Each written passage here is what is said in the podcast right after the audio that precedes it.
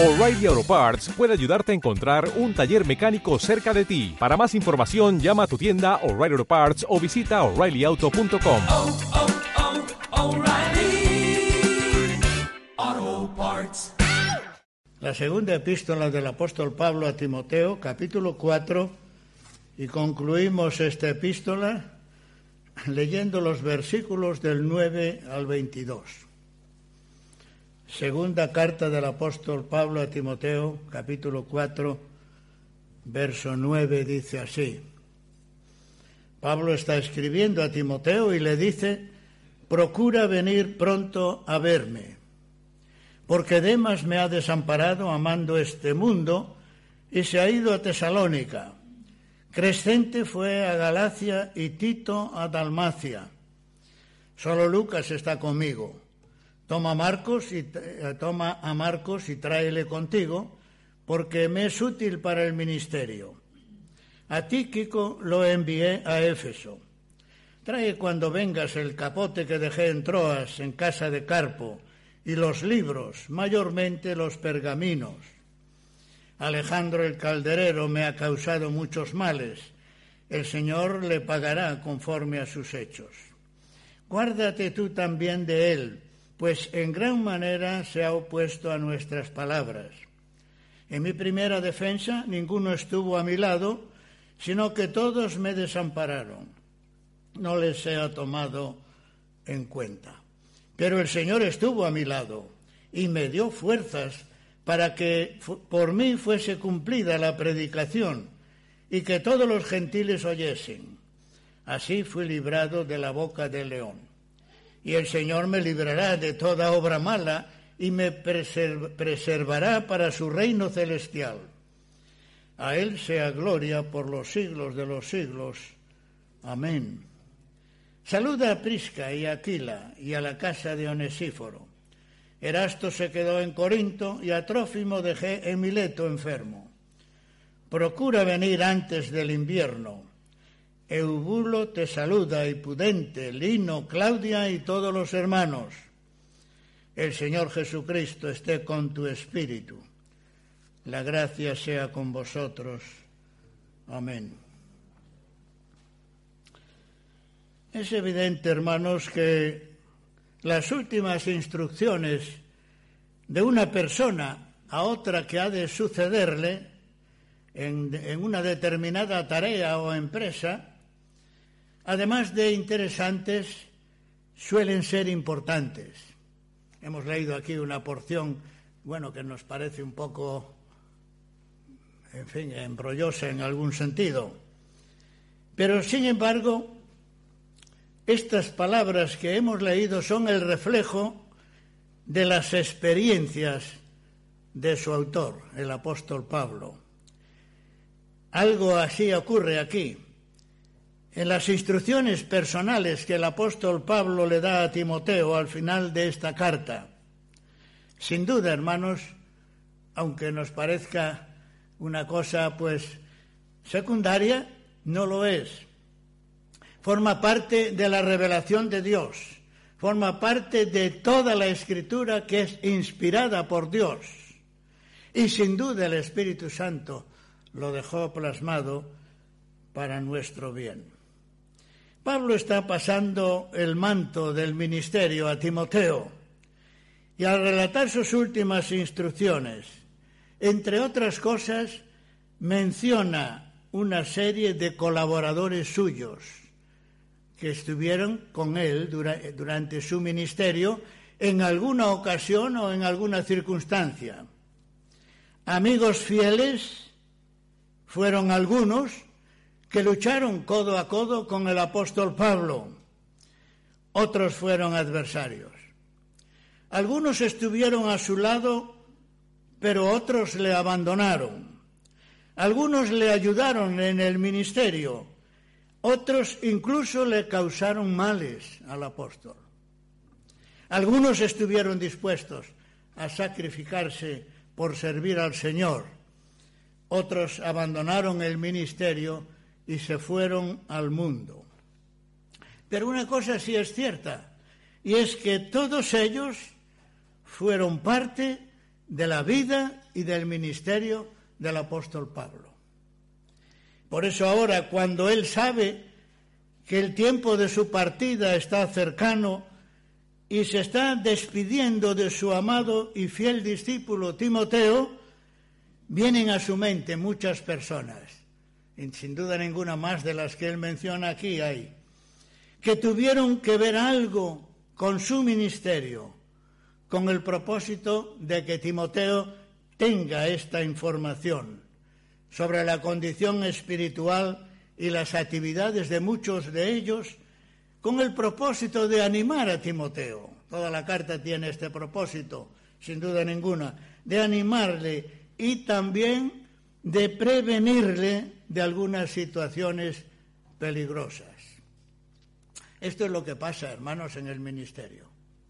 Hay amigos en el ministerio, hay adversarios en el ministerio, hay los que luchan y se sacrifican por servir al Señor en el ministerio, también hay los que causan males, ¿verdad?, a través del ministerio. Quizá estamos pensando, ¿y esto qué tiene que ver conmigo hoy? Son experiencias del apóstol Pablo, él los pasó, pero ¿qué tienen que ver con nosotros en el día de hoy? Bueno, como he dicho antes, forman parte de la Escritura, de la revelación dada por Dios, y esto ya es importante, aunque a nosotros no nos merezca tal vez demasiado interés, pero sí es importante. Y no es, queridos hermanos, estas palabras que Pablo dice aquí, no es simplemente un epílogo para concluir la carta.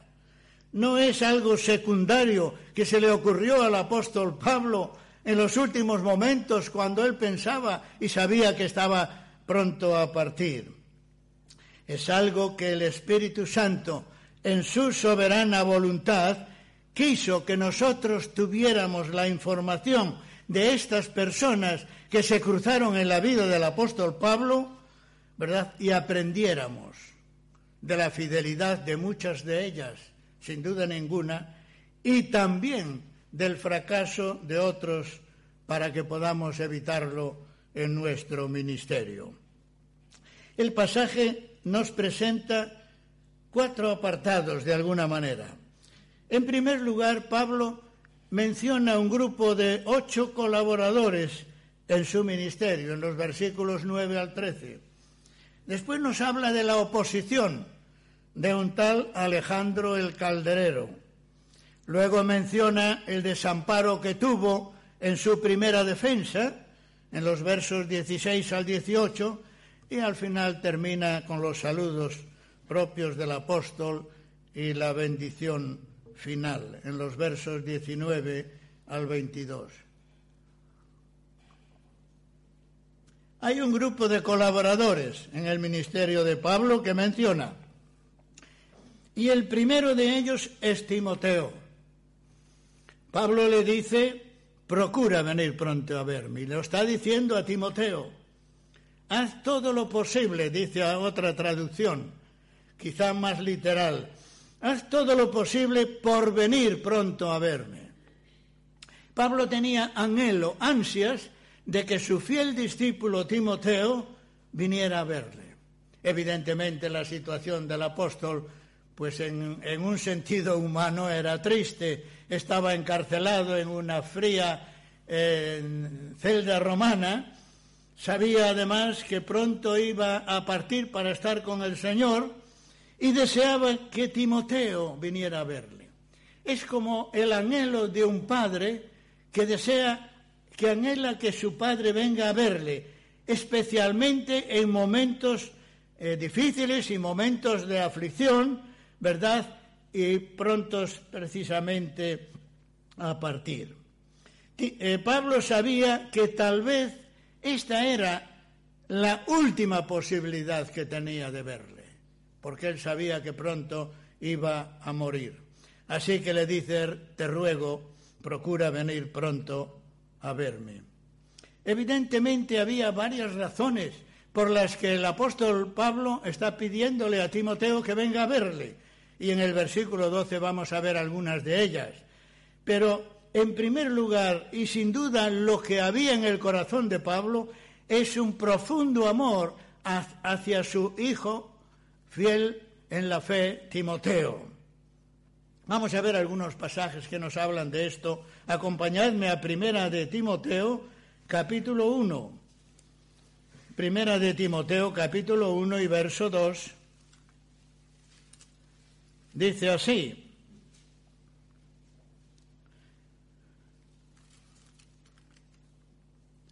doy gracias, Primera Timoteo 2, a Timoteo, verdadero hijo en la fe, gracia, misericordia y paz de Dios nuestro Padre y de Cristo Jesús nuestro Señor, verdadero hijo en la fe. Segunda Timoteo, capítulo 1 también, y verso 2, palabras muy parecidas. A Timoteo, amado hijo, gracia, misericordia y paz de Dios Padre y de Jesucristo nuestro Señor. En ambos casos Pablo expresa con palabras muy similares que tenía un gran afecto por Timoteo. Lo quería como un verdadero hijo en la fe.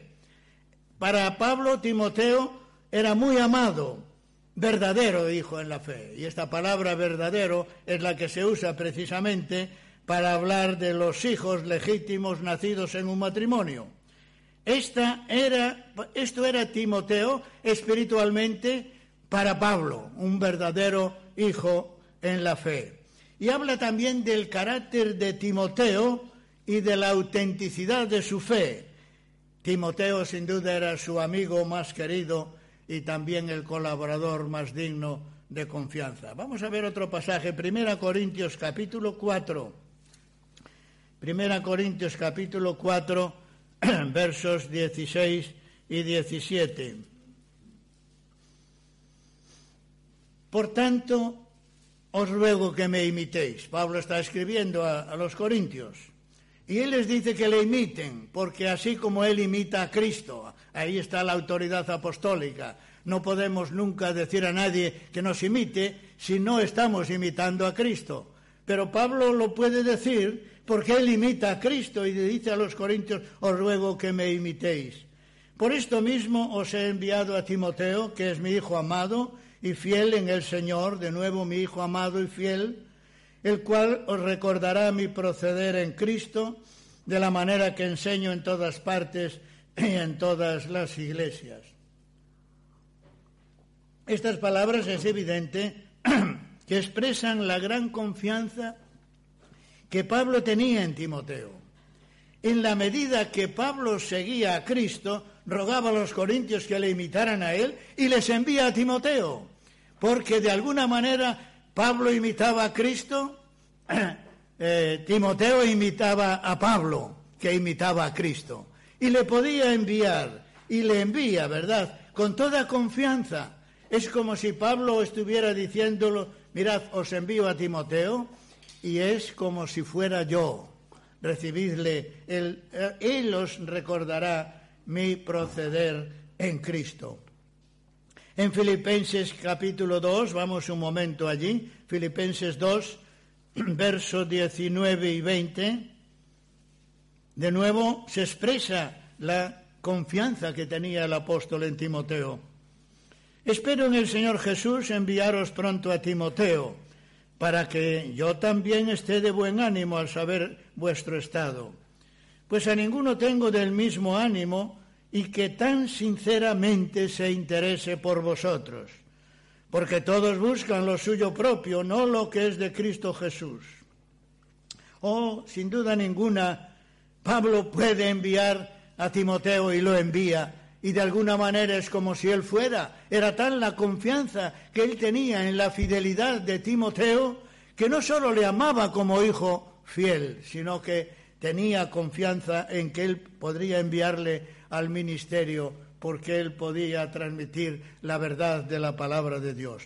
Timoteo era un hermano fiel y confiable. No solamente fiel, sino confiable, en quien se podía confiar. Y por eso Pablo lo envía, porque tenía en él una absoluta confianza.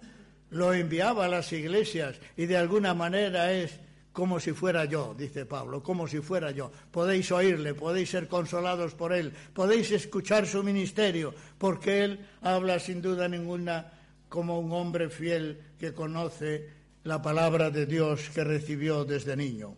El apóstol Pablo anhelaba ver a Timoteo con el anhelo que un padre anhela ver a su hijo en los últimos tiempos de su vida, y especialmente porque sabe que probablemente será la última vez que lo vea. Haz todo lo posible por venir a verme cuanto antes. El segundo personaje que aparece aquí en esta relación es Demas. Versículo 10, porque Demas me ha desamparado amando este mundo y se ha ido a Tesalónica. Pablo pasa, es interesante el salto que Pablo da aquí, pasa del amigo más fiel a uno de sus colaboradores más infieles, Demas. Aparece en esta lista como el primero de los que abandonaron al apóstol Pablo y se fueron al mundo. Pablo lo menciona 3 veces en sus cartas.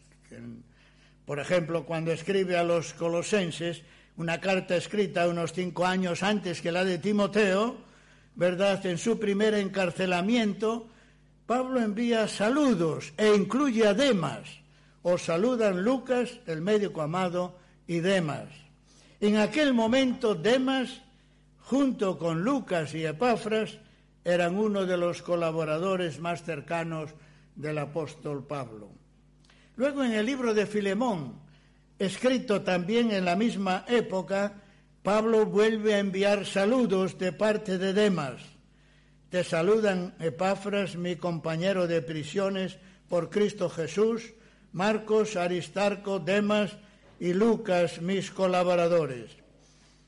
Y por este texto sabemos que Demas había permanecido con Pablo durante su primer encarcelamiento en Roma. Así que de alguna manera tuvo una relación en cierto tiempo y en cierto modo estrecha con el apóstol Pablo. Sin embargo, ahora en su segundo encarcelamiento, cuando las circunstancias eran más difíciles y la prisión de Pablo es muchísimo más dura y los días de Pablo están contados, Demas lo abandonó. Tal vez temiendo por su vida. Pablo no nos da los motivos por qué Demas lo abandonó, pero es muy probable que fuera, ¿verdad?, el temor, porque la situación en Roma en aquel momento era muy peligrosa para los cristianos. Demas lo abandonó y se marchó de aquel entorno peligroso hacia la costa en Tesalónica. Qué triste, ¿verdad? Qué triste que alguien que ha colaborado estrechamente con el apóstol Pablo, en los momentos en que sin duda ninguna el apóstol necesitaba más consuelo, más apoyo, el Demas que había estado con él le abandonó marchando al mundo.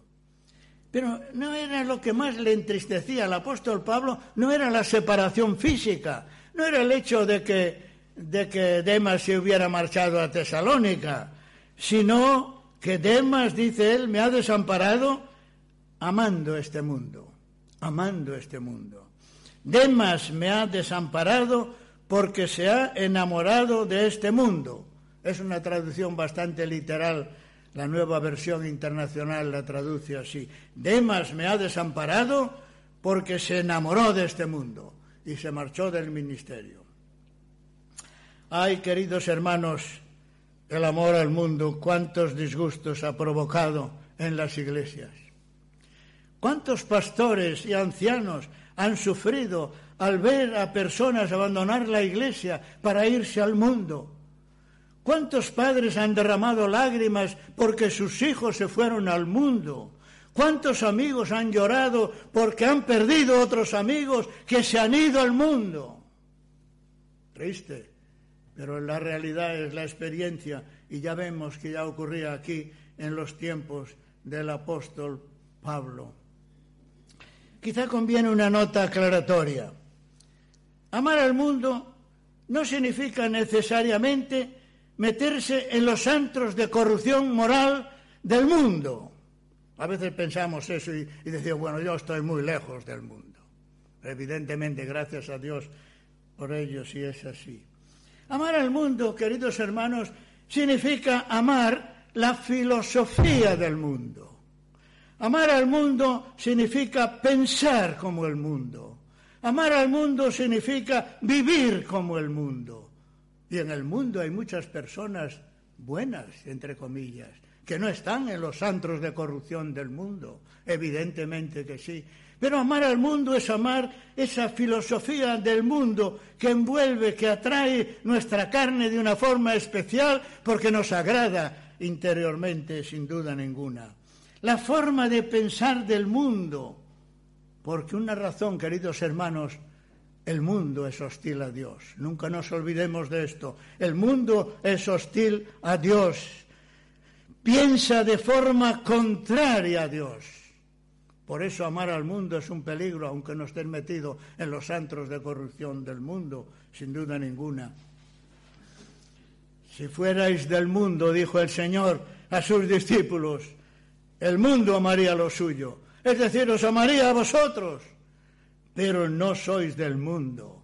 Antes yo os elegí del mundo. Por eso el mundo os aborrece. Y sin duda ninguna, queridos hermanos, el mundo aborrece todo aquello que es a favor de Dios, que honra y glorifica a Dios. El mundo es hostil a Dios y al pueblo de Dios. Y la Biblia lo dice en todas partes, desde el Antiguo Testamento hasta el final, pero lo dice incluso la historia de la Iglesia, y lo estamos viendo incluso en nuestros días. Amar al mundo es no amar las cosas que Dios ama. Amar al mundo no hace falta meterse en sus antros, hace falta pensar y actuar y buscar las cosas que el mundo busca. Y eso es, sin duda ninguna, amar al mundo. Y eso fue el problema de Demas. Amó a este mundo más que al Señor y a su pueblo. Amó a este mundo, ¿verdad?, más que el ministerio. Y por esa razón abandonó al apóstol Pablo y se fue a Tesalónica. No había nada malo en irse a Tesalónica. Lo malo, lo que entristece al apóstol Pablo, es que se había escapado precisamente para huir al mundo. Y el apóstol Pablo marca aquí un agudo contraste. ¿Recordáis en el versículo 8? Cuando él habla de la corona que el Señor le tiene reservada y dice, no solo a mí, sino a los que aman su venida. Y ahora el apóstol dice que Timoteo ama al mundo. Qué contraste, ¿verdad?, entre los que aman la venida del Señor y entre los que aman al mundo. No en vano la palabra de Dios nos advierte, no améis al mundo, ni las cosas que están en el mundo. Y dice algo muy serio, hermano, no sé si lo pensamos bien, si alguno ama al mundo, el amor del Padre no está en él. Primera de Juan, capítulo 1, verso 15. No hay término medio. No puedes amar a dos señores, lo dijo el Señor Jesucristo. O amarás a uno y aborrecerás al otro, o aborrecerás al otro y amarás a uno, sin duda ninguna. Y el problema de Demas era este, que se fue, se apartó de Pablo porque amaba al mundo. Y tristemente creo que podemos afirmar, queridos hermanos, que nunca regresó al Señor, porque no hay una sola palabra en la Escritura que indique la restauración de Demas. Ni una sola palabra vuelve a mencionarse después de que el Espíritu Santo dejó grabado que Demas se fue al mundo. Cuidado con esto. Si decimos que el Señor nos sacó del mundo, es un riesgo muy grande volver al mundo, porque puede ser un viaje sin retorno, porque puede ser un viaje sin retorno. Por eso dijo el Señor a unos que no querían pagar el precio de seguirle a Él, y el Señor les advirtió y les dijo, tened cuidado, porque ninguno que poniendo su mano al arado mira hacia atrás es apto para el reino de Dios. Aunque el Señor nos ayude Precisamente veis cómo hay lecciones aquí en las últimas instrucciones que el apóstol Pablo le da a Timoteo, que son para nosotros hoy, que están vigentes sin duda ninguna para nosotros y podían haber sido escritas en el día de ayer. Sigue Pablo diciendo: Crescente fue a Galacia y Tito a Dalmacia. Sigue mencionando a sus colaboradores. De Crescente no sabemos más que lo que se dice aquí, solamente, no aparece en ninguna otra parte, y probablemente estaba en Roma precisamente cuando el apóstol estaba encarcelado allí. Pero el hecho de que Pablo lo mencione juntamente con Tito indica que aquello no era una escapada como la de Demas al mundo o a abandonar el ministerio al margen de la voluntad de Pablo, sino todo lo contrario. Probablemente Pablo lo envió a Galacia, una zona precisamente, una región donde había muchas iglesias, en su mayoría a que habían sido fundadas por el apóstol Pablo. Y esto indica que era un hombre de su confianza. Se había ido con Tito. De Tito sí sabemos mucho más, evidentemente. Era un hijo espiritual, compañero del apóstol Pablo. Él lo llama verdadero hijo en la común fe, al escribir su carta. Juntamente con otros muy queridos de Pablo, también lo envió a Corinto en una ocasión y dice de él: es mi compañero y mi colaborador. Y añade: son mensajeros, el grupo aquel que iba, son mensajeros de las iglesias y gloria de Cristo. En Gálatas también aparece Tito, allí, acompañando a Pablo en su viaje a Jerusalén para tratar precisamente el problema de los judaizantes. Así que era un hombre de confianza del apóstol Pablo y sin duda ninguna era un hombre conocedor de las Sagradas Escrituras. Y sobre todo tiene la especial característica de ser uno a quien el apóstol Pablo dirigió una carta, la epístola a Tito, aproximadamente un año antes de la segunda carta a Timoteo. Era un hombre de confianza y de carácter cristiano bien formado, como lo manifiesta el hecho de que Pablo lo dejó en Creta y le dice: por esta causa te dejé en Creta, para que corrigieses lo deficiente y establecieses ancianos en cada ciudad.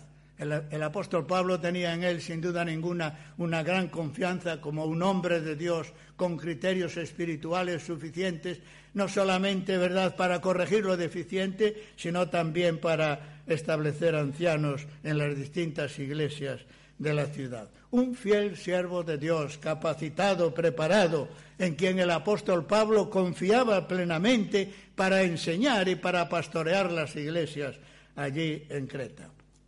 Lucas, luego aparece Lucas en el versículo 11 y dice: solo Lucas está conmigo. Lucas es el autor del Evangelio que todos conocemos, el Evangelio que lleva su nombre, y del libro de Hechos, y era alguien muy querido para Pablo. Le llamaba el médico amado porque le acompañaba. ¿Cuántas veces le ha sido de ayuda y de bendición en su salud, mismo física? Porque estaba con él. Lucas recorrió con el apóstol Pablo miles de kilómetros en su ministerio, acompañándole, ¿verdad?, y sirviéndole. Y le llama su colaborador. ¡Oh, qué precioso es esto! Me resulta esto, queridos hermanos, ver como todo un médico y un buen literato, como vemos en la carta, en el libro de los Hechos, como un hombre de esta importancia, ¿verdad?, no tenía a menos trabajar en lo que fuera necesario como colaborador del apóstol Pablo. Sin duda ninguna esto manifiesta una humildad y una sencillez propia de la obra del Espíritu Santo en él. Lucas se menciona por su nombre solo 3 veces en el Nuevo Testamento. Sin embargo, hay muchísimo recorrido que tiene que ver con Lucas. Pero en su humildad, él cuando escribe el libro de los Hechos habla de nosotros, partimos, pluraliza, incluyéndose él, pero nunca, muy pocas veces aparece su nombre allí. Pero él sí sabemos por el libro de Hechos que era un gran historiador. El Espíritu Santo lo usó de alguna manera especial para relatar la vida de Cristo, ¿verdad?, y los primeros tiempos de la Iglesia apostólica. Solo Lucas está conmigo. Demas lo había abandonado, Lucas estaba con él. Otros habían partido hacia otros lugares, incluso algunos los había enviado el apóstol Pablo. El único que permaneció fielmente con el anciano apóstol hasta la misma horrenda cárcel romana, proveyendo para sus necesidades y cuidando de su salud, fue Lucas, el médico amado. ¿Cuánto tenemos que aprender de él, sin duda ninguna, todos nosotros? Marcos es el siguiente, versículo 11. Toma a Marcos y tráele contigo porque me es útil para ministerio. En el libro de Hechos, Marcos es frecuentemente llamado Juan Marcos, y es el mismo. Era nativo de Jerusalén y si recordáis, en su casa se reunía la iglesia, las primeras congregaciones de creyentes. Hechos capítulo 12. ¿Recordáis cuando Pedro fue librado de la cárcel por un ángel y fue a la casa de María, donde la iglesia estaba reunida? María era la madre de Juan Marcos, esa era su casa. Fue también el que Pablo y Bernabé más tarde tomaron consigo cuando salieron con otros compañeros en su primer viaje misionero. Hechos capítulo 13. El relato nos dice allí que Pablo y Bernabé lo llevaron con ellos, pero cuando llegaron a Perge de Panfilia y prosiguieron por tierra adentro, después de venir en barco, Juan Marcos los abandonó y regresó a su casa en Jerusalén, que era donde él vivía. Lucas no nos dice allí los motivos, pero cualquiera que fueran, lo que sí es verdad es que al apóstol Pablo no le pareció correcta aquella decisión ni justificable. Unos años después, Pablo y Bernabé volvieron a salir rumbo a Antioquía para visitar a los hermanos en todas las ciudades que habían anunciado la palabra del Señor. Y entonces Bernabé quería darle a Marcos una segunda oportunidad. Es interesante aquel relato, ¿verdad? Aparece en Hechos 15. Quería darle una segunda oportunidad, pero a Pablo no le pareció bien llevar consigo al que se había apartado de ellos y no había ido con ellos a la obra. Y hubo tal desacuerdo en aquella ocasión entre Pablo y Bernabé que se separaron el uno del otro.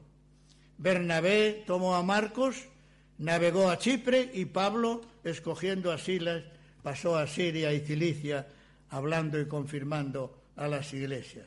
Es evidente que Pablo no quería trabajar con personas que no se comprometían con la verdad, que eran pusilánimes, que ahora sí y ahora no.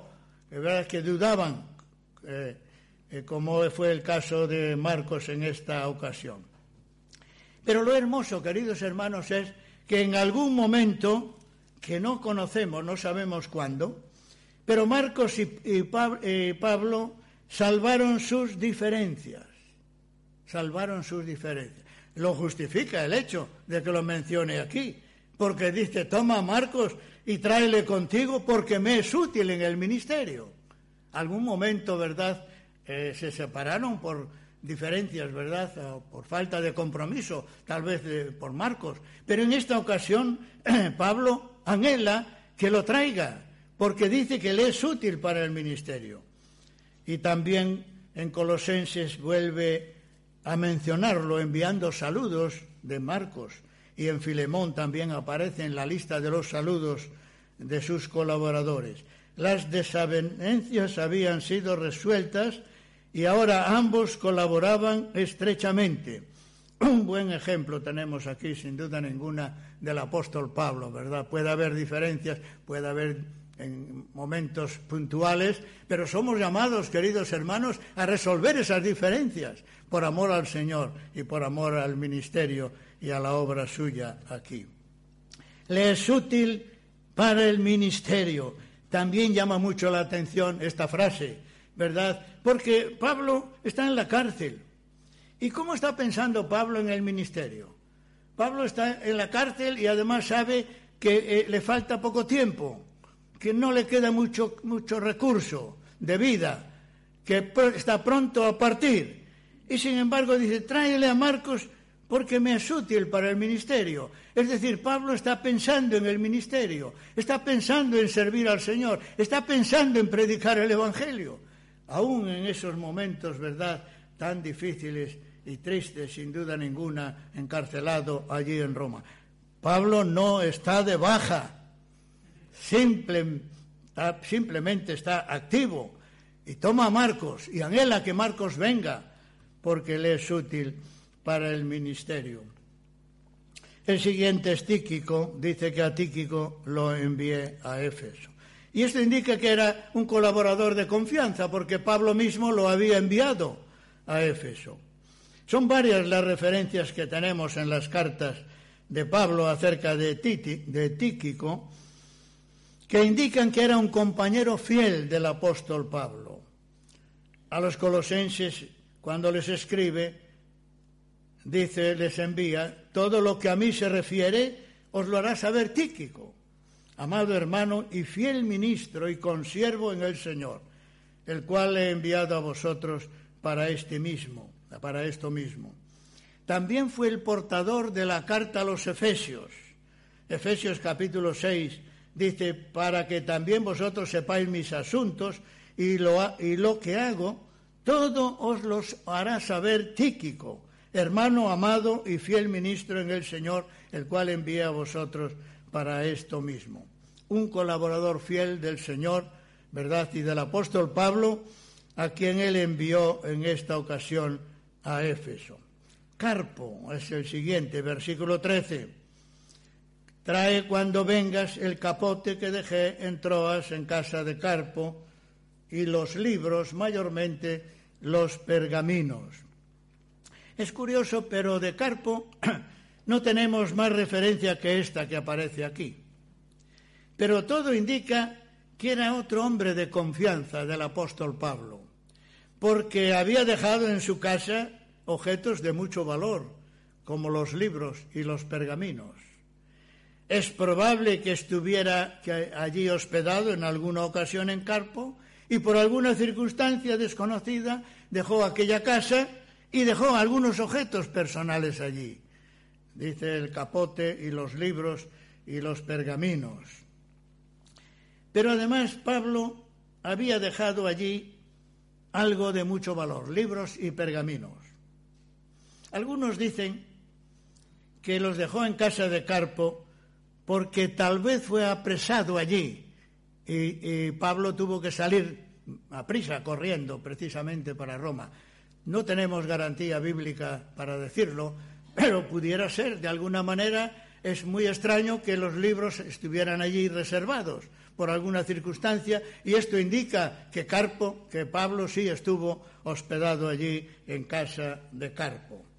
Los libros es la palabra Biblia, y probablemente haga referencia a los rollos de papiro del Antiguo Testamento. Y los pergaminos eran hojas de pergamino hechas de piel de animal con un tratamiento especial, y eran hojas muy costosas, costaba mucho adquirir una, y que solo se usaban para los documentos más importantes.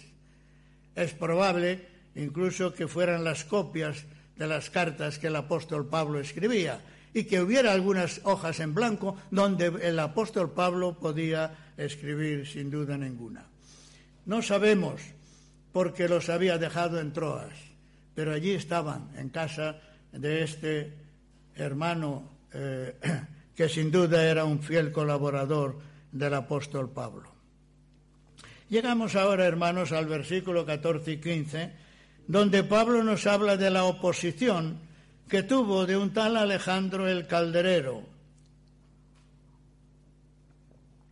Alejandro el Calderero me ha causado muchos males, el Señor le pague conforme a sus hechos.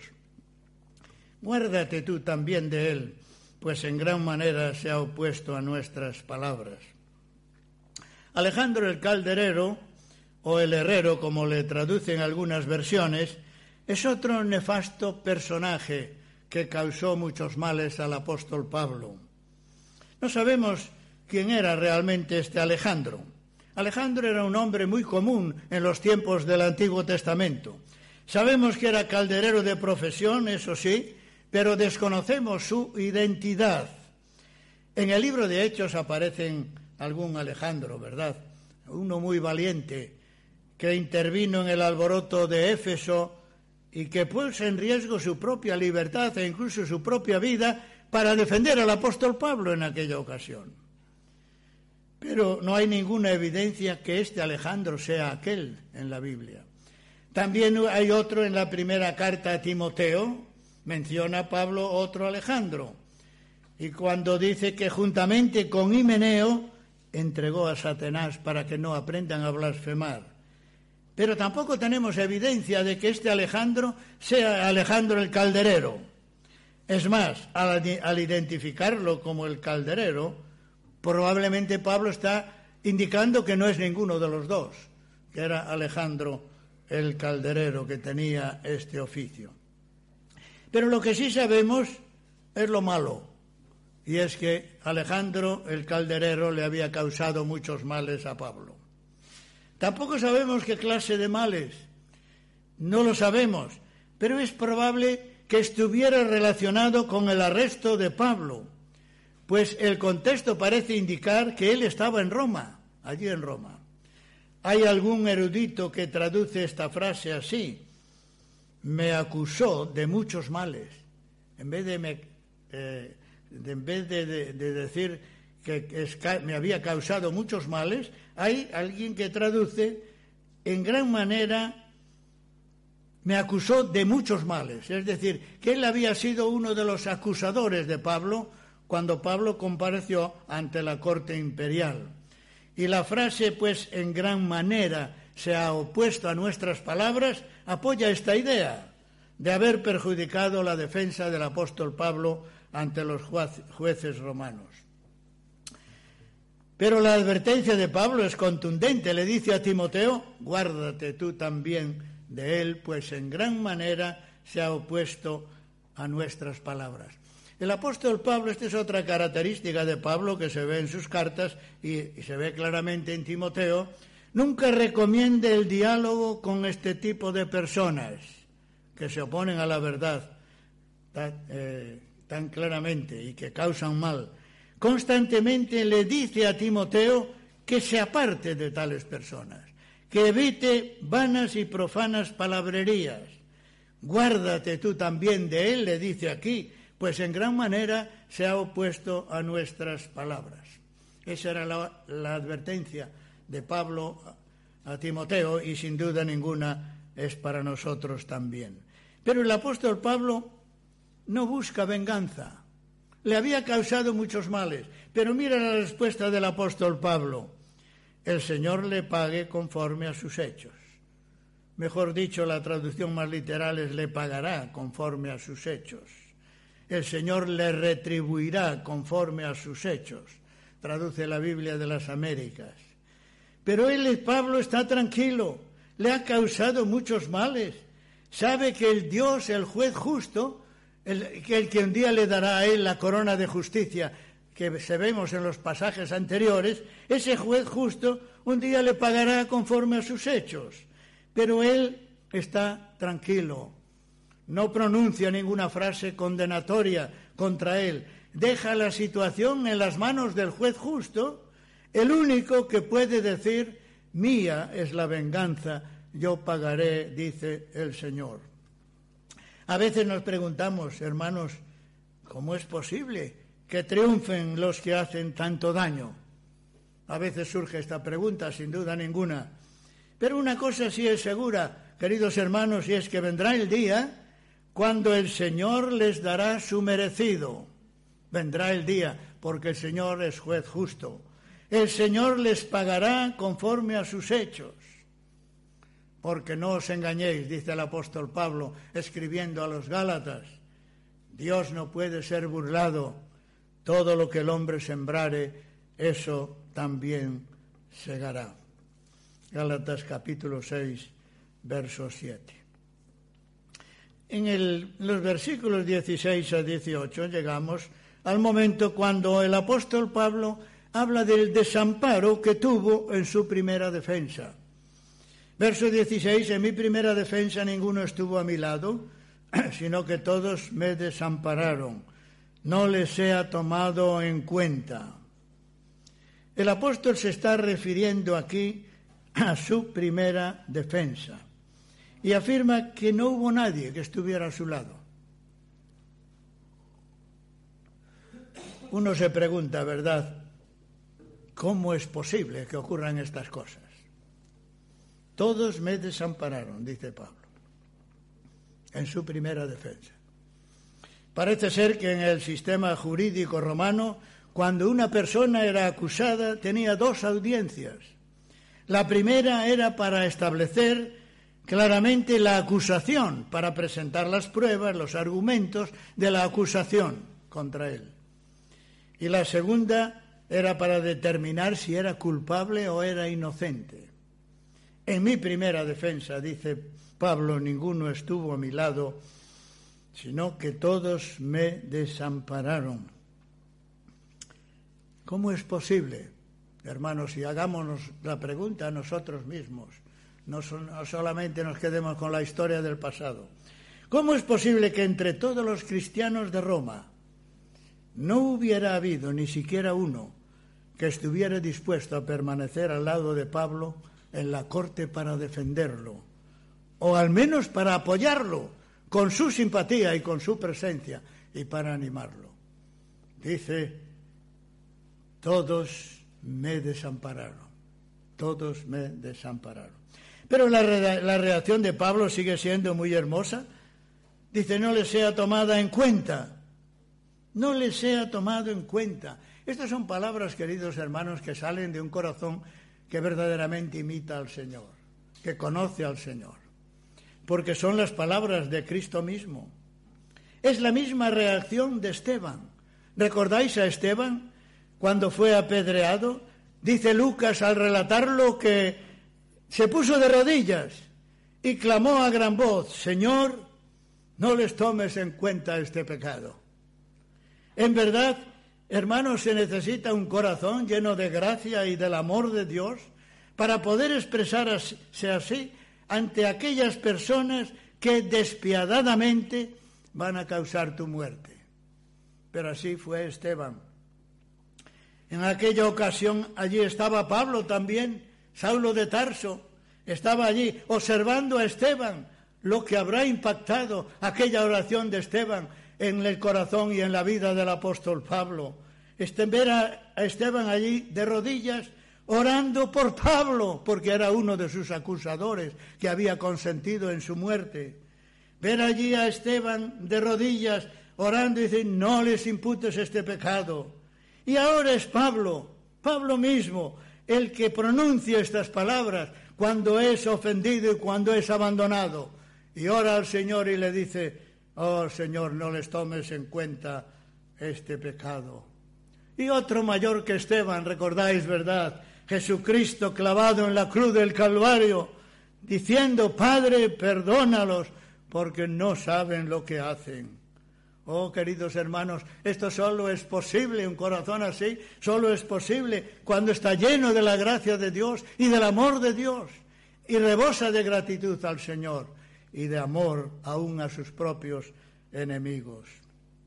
Hermosa la generosidad del apóstol Pablo, ¿verdad?, en esta ocasión.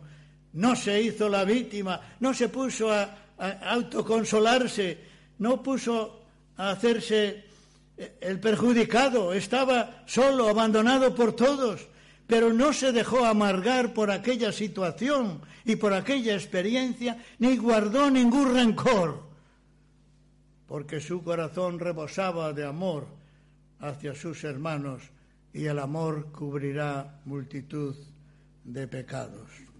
Pero dice Pablo, la razón estaba básicamente aquí. El Señor estuvo a mi lado, el Señor estuvo a mi lado, y me dio fuerzas para que por mí fuese cumplida la predicación y que todos los gentiles oyesen. Y así fui librado de la boca del león. Oh, bendito sea el Señor.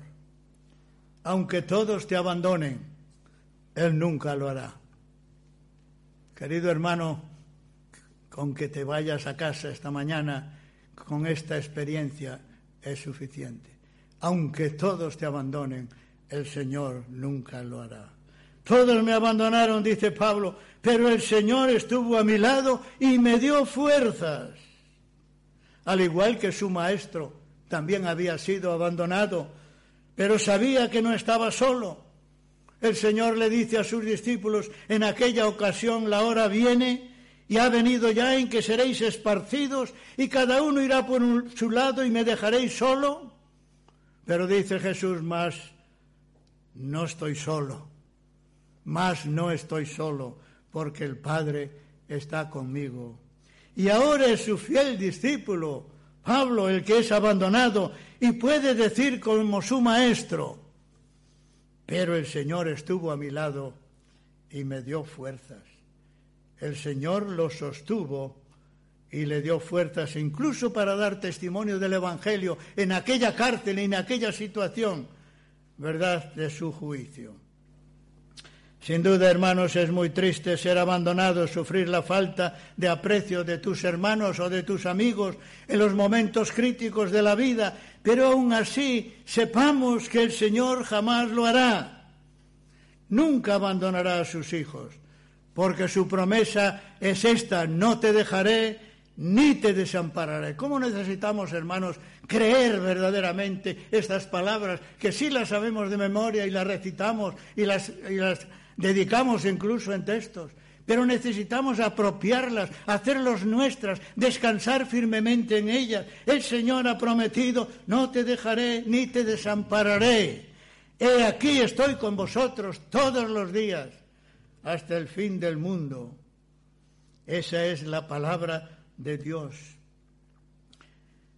En la hora de la prueba, queridos hermanos, siempre hay uno, si eres del Señor y amas al Señor y vives en comunión con Él. En la hora más difícil de tu prueba, siempre habrá uno, semejante al Hijo del Hombre, paseándose contigo, ¿verdad?, en el horno de la aflicción, como ocurrió con Sadrac, Mesach y Abednego allí en Babilonia. Que sepamos, hermanos, apreciar estas cosas, que sepamos valorar estas cosas, ¿verdad?, y tenerlas presentes, porque sin duda habrá momentos de aflicción en nuestra vida. Si no los has tenido, los tendrás, porque estamos en un mundo de aflicción, ¿verdad?, y estos momentos llegan. Así fui librado, dice, de la boca del Señor, del león. El Señor me librará, en versículo 18... de toda obra mala, y me preservará para su reino celestial. A Él sea gloria por los siglos de los siglos. Amén. Es realmente un final muy hermoso. Pablo dice que el Señor le libró de la boca del león, probablemente refiriéndose a Nerón o a la muerte, pero a pesar de aquel abandono que había sufrido y de todas las circunstancias adversas que estaba pasando, Pablo sabe que el Señor le librará de toda obra mala y le preservará para su reino celestial. No quiere decir esto, evidentemente, que Pablo no iba a sufrir el martirio. Él sabe que sí. Evidentemente está pensando, ¿verdad?, en que nadie puede tocar su vida, que está escondida juntamente con Cristo en Dios. ¿Sabe? Está pensando en la eternidad, que el Señor le preservará para su reino celestial. Esta es la bendita seguridad que él tenía. Demas me ha abandonado. En mi primera defensa, todos me abandonaron, pero el Señor estuvo a mi lado. Oh, querido hermano y querida hermana, que podamos hacer nuestra esta experiencia y esta realidad cuando pasemos por momentos de aflicción y aún de abandono. Evidentemente, Pablo no está pensando en la liberación física y temporal, sino en la liberación eterna. El Señor le librará de todo mal, de todo ataque de mal que pudiera destruir su vida, que está escondida con Cristo en Dios. Y la razón es esta: me preservará para su reino celestial. Su confianza es, como escribió a los filipenses, está persuadido de que el que comenzó en nosotros la buena obra la perfeccionará hasta el día de Jesucristo. Y esto da una nota de triunfo al apóstol Pablo, No hay lamentos aquí, ni nada, ni mucho, ni nada que se parezca. Termina esta sección diciendo: a Él sea gloria por los siglos de los siglos. Amén. A pesar de que todos me abandonaron, a pesar de que Demas se fue al mundo, a pesar de la cárcel tan triste en la que estoy metido, y a pesar de que pronto voy a ser sacrificado, como él dice en los versículos anteriores, a pesar de todo, a Él sea gloria por los siglos de los siglos. Amén. Y termina con esta hermosa dosología, versos 19 al 22. Saluda a Prisca y a Aquila y a la casa de Onesíforo. Erasto se quedó en Corinto, y a Trófimo dejé en Mileto enfermo. Procura venir de nuevo antes del invierno. Eubulo te saluda, y Pudente, Lino, Claudia y todos los hermanos. ¿Cuántos colaboradores tenía el apóstol Pablo? ¿Os dais cuenta? Ha mencionado a muchos y ha dado detalles de ellos. Y ahora, al despedirse, los menciona, vuelve a mencionar a algunos que para él fueron muy queridos, como Priscila y Aquila. Saludos de sus colaboradores. A Priscila y Aquila, quien había conocido en Corinto. La casa de Onesíforo. Ya se había referido a ella, ¿verdad?, al principio de la carta. Y dice allí que muchas veces me confortó y no se avergonzó de mis cadenas. Erasto se quedó en Corinto, dice. Era el tesorero de esta ciudad, según vemos en Romanos capítulo 16. Y Pablo probablemente lo envió con Timoteo para ministrar en Macedonia, como vemos en Hechos 19. A Trófimo lo dejé en Mileto enfermo. Era nativo de Éfeso y había acompañado al apóstol Pablo hasta Troas. También es probable que ayudara a llevar la ofrenda a la iglesia en Jerusalén cuando Pablo fue arrestado en el templo allí. Tristemente, en el viaje de Pablo a Roma tuvo que dejarlo en Mileto porque estaba enfermo. Procura venir antes del invierno, de nuevo. Insiste, procura venir antes del invierno. Eubulo te saluda, y Pudente, Lino, Claudia y todos los hermanos. De nuevo hay otro procura. Anhelaba ver a su fiel discípulo y amado Timoteo. Procura venir. Y necesitaba lo que le había pedido: el capote, los libros y los pergaminos. Eran urgentes, los necesitaba. El capote para abrigarse en aquella fría y lúgubre celda romana, y los libros para leer, sin duda ninguna, antes que llegara el invierno. Tiene que ver con el invierno y que hubiera menos luz. No pensemos que las cárceles en aquel tiempo romanas, ¿verdad?, estaban alumbradas con muchos focos de luz. No había luz. A veces la luz solo entraba por un pequeño ventanuco que había en la propia celda. Y los presos aprovechaban, hay mucha historia de los presos en este sentido, aprovechaban la luz del día para leer la palabra de Dios y ser confortados con ellas. Y los saludos finales son estos: el Señor Jesucristo esté con tu espíritu, la gracia sea con vosotros. Es una forma que el apóstol Pablo tiene de despedirse en sus 13 epístolas, con palabras más o menos similares a estas. Él le pide ahora que esté con aquellos amigos y hermanos y colaboradores a los que Pablo no va a volver a ver probablemente. Que el Señor esté con ellos. Los deja en las manos del Señor y en el poder de su gracia. Y así, queridos hermanos, concluye nuestra predicación en esta mañana. El Señor Jesucristo esté con tu espíritu. La gracia sea con todos vosotros. Amén.